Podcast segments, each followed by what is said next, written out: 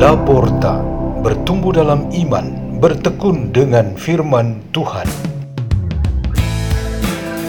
Radio Laporta, pintu terbuka bagimu untuk pertumbuhan pengetahuan dan kebijaksanaan tentang Allah.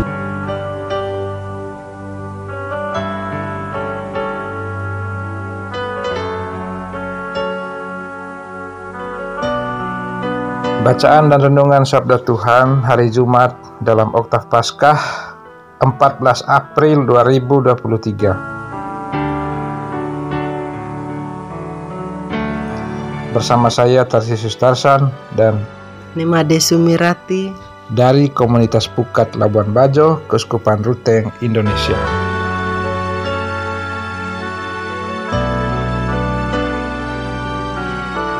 Pembacaan dari Kisah Para Rasul bab 4 ayat 1 sampai 12.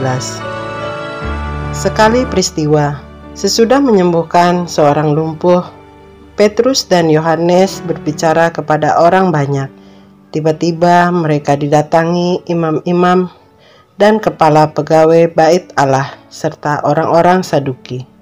Mereka ini sangat marah karena Petrus dan Yohanes mengajar orang banyak dan memberitakan bahwa dalam Yesus ada kebangkitan dari antara orang mati. Maka mereka ditangkap, lalu diserahkan ke dalam tahanan sampai keesokan harinya, karena hari telah malam. Tetapi di antara orang yang mendengar ajaran itu, banyak yang menjadi percaya, sehingga jumlah mereka menjadi kira-kira 5.000 orang laki-laki. Pada keesokan harinya, pemimpin-pemimpin Yahudi serta tua-tua dan para ahli Taurat mengadakan sidang di Yerusalem dengan imam besar Hanas dan Kayafas, Yohanes dan Alexander, dan semua orang lain yang termasuk keturunan imam besar. Lalu Petrus dan Yohanes dihadapkan kepada sidang itu dan mulai diperiksa dengan pertanyaan ini. Dengan kuasa manakah atau dalam nama siapakah kamu bertindak demikian itu? Maka jawab Petrus penuh dengan roh kudus. Hai pemimpin-pemimpin umat dan kaum tua-tua, jika sekarang kami harus diperiksa karena suatu kebajikan kepada seorang sakit, dan harus menerangkan dengan kuasa manakah orang itu disembuhkan, maka ketahuilah oleh kamu sekalian dan oleh seluruh umat Israel bahwa semua itu kami lakukan dalam nama Yesus Kristus, orang Nazaret yang telah kamu salibkan, tetapi dibangkitkan Allah dari antara orang mati. Karena Yesus itulah orang ini berdiri dengan sehat sekarang di depan kamu. Yesus adalah batu yang dibuang oleh tukang-tukang bangunan, yaitu kamu sendiri. Namun ia telah menjadi batu penjuru. Dan Keselamatan tidak ada di dalam siapa pun juga selain di dalam Dia, sebab di bawah kolong langit ini tidak ada nama lain yang diberikan kepada manusia yang olehnya kita dapat diselamatkan. Demikianlah sabda Tuhan.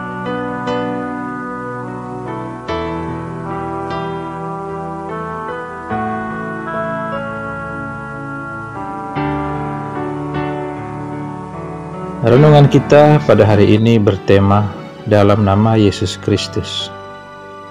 Damai Paskah telah diwartakan dan dikobarkan. Pewartaan Injil Yesus Kristus yang bangkit terus menuai buah-buah.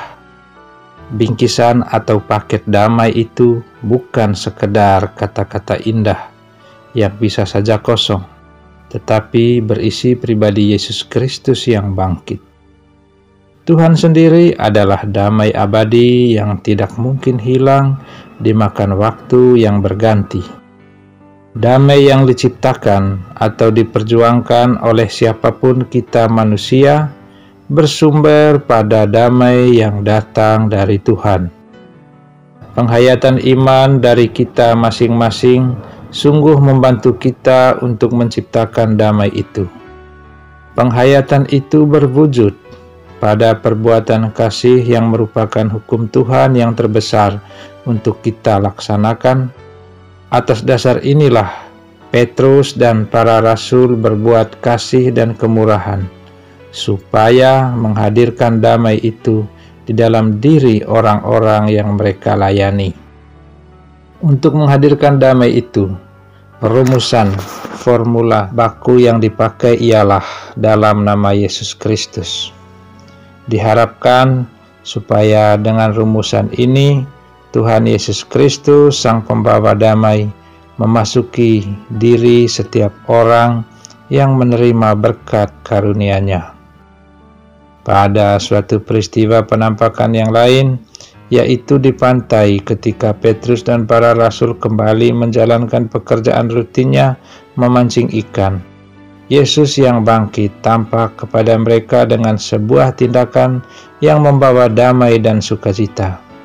Ia memberikan sebuah contoh pelayanan dengan menyediakan mereka makanan. Pelayanan pembasuhan kaki pada perjamuan malam terakhir menjadi inspirasi utama bagi semua bentuk pelayanan lain. Semangat dan tindakan pelayanan itu yang mesti terus dihayati oleh komunitas beriman yang pertama itu. Yesus ingin menekankan bahwa meski kawanan rasul dan muridnya akan kembali ke dalam kehidupan yang normal dan rutin. Pelayanan harus tetap menjadi semangat utama mereka. Inspirasi kedua bacaan pada hari ini menerangi penghayatan iman kita dengan suatu anjuran bijaksana bahwa setiap bentuk perbuatan kasih dan pelayanan kita mesti selalu dalam nama Tuhan Yesus Kristus. Legitimasi atau pembenaran perbuatan ini adalah Yesus Kristus sendiri. Dengan memakai atas nama Yesus Kristus, kita sungguh percaya kalau nama ini berada di atas semua bentuk nama, label, status, dan kepentingan. Dengan atas nama Yesus Kristus, semua penguasa di dunia dan bahkan penguasa kegelapan seperti setan dan para pembantunya patuh dan berada di bawah kontrol Tuhan yang Maha Kuasa. Jadi, dengan atas nama Yesus Kristus, kita menjalani hidup tiap-tiap hari di bawah perlindungan dan bimbingan Tuhan. Maka, sebagai bentuk ungkapan iman yang tidak pernah hilang, kita selalu berdoa dengan mengucapkan, "Dalam nama Tuhan Yesus." atau dengan pengantaraan Yesus Kristus. Marilah kita berdoa dalam nama Bapa dan Putra dan Roh Kudus. Amin. Ya Bapa di surga, utuslah rohmu untuk memperkuat pegangan hidup kami setiap kali kami menyebut dalam nama Yesus Kristus. Salam Maria penuh rahmat, Tuhan sertamu, terpujilah engkau di antara wanita dan terpujilah buah tubuhmu Yesus. Santa Maria Bunda Allah, doakanlah kami yang berdosa ini, sekarang dan waktu kami mati. Amin. Dalam nama Bapa dan Putra dan Roh Kudus. Amin.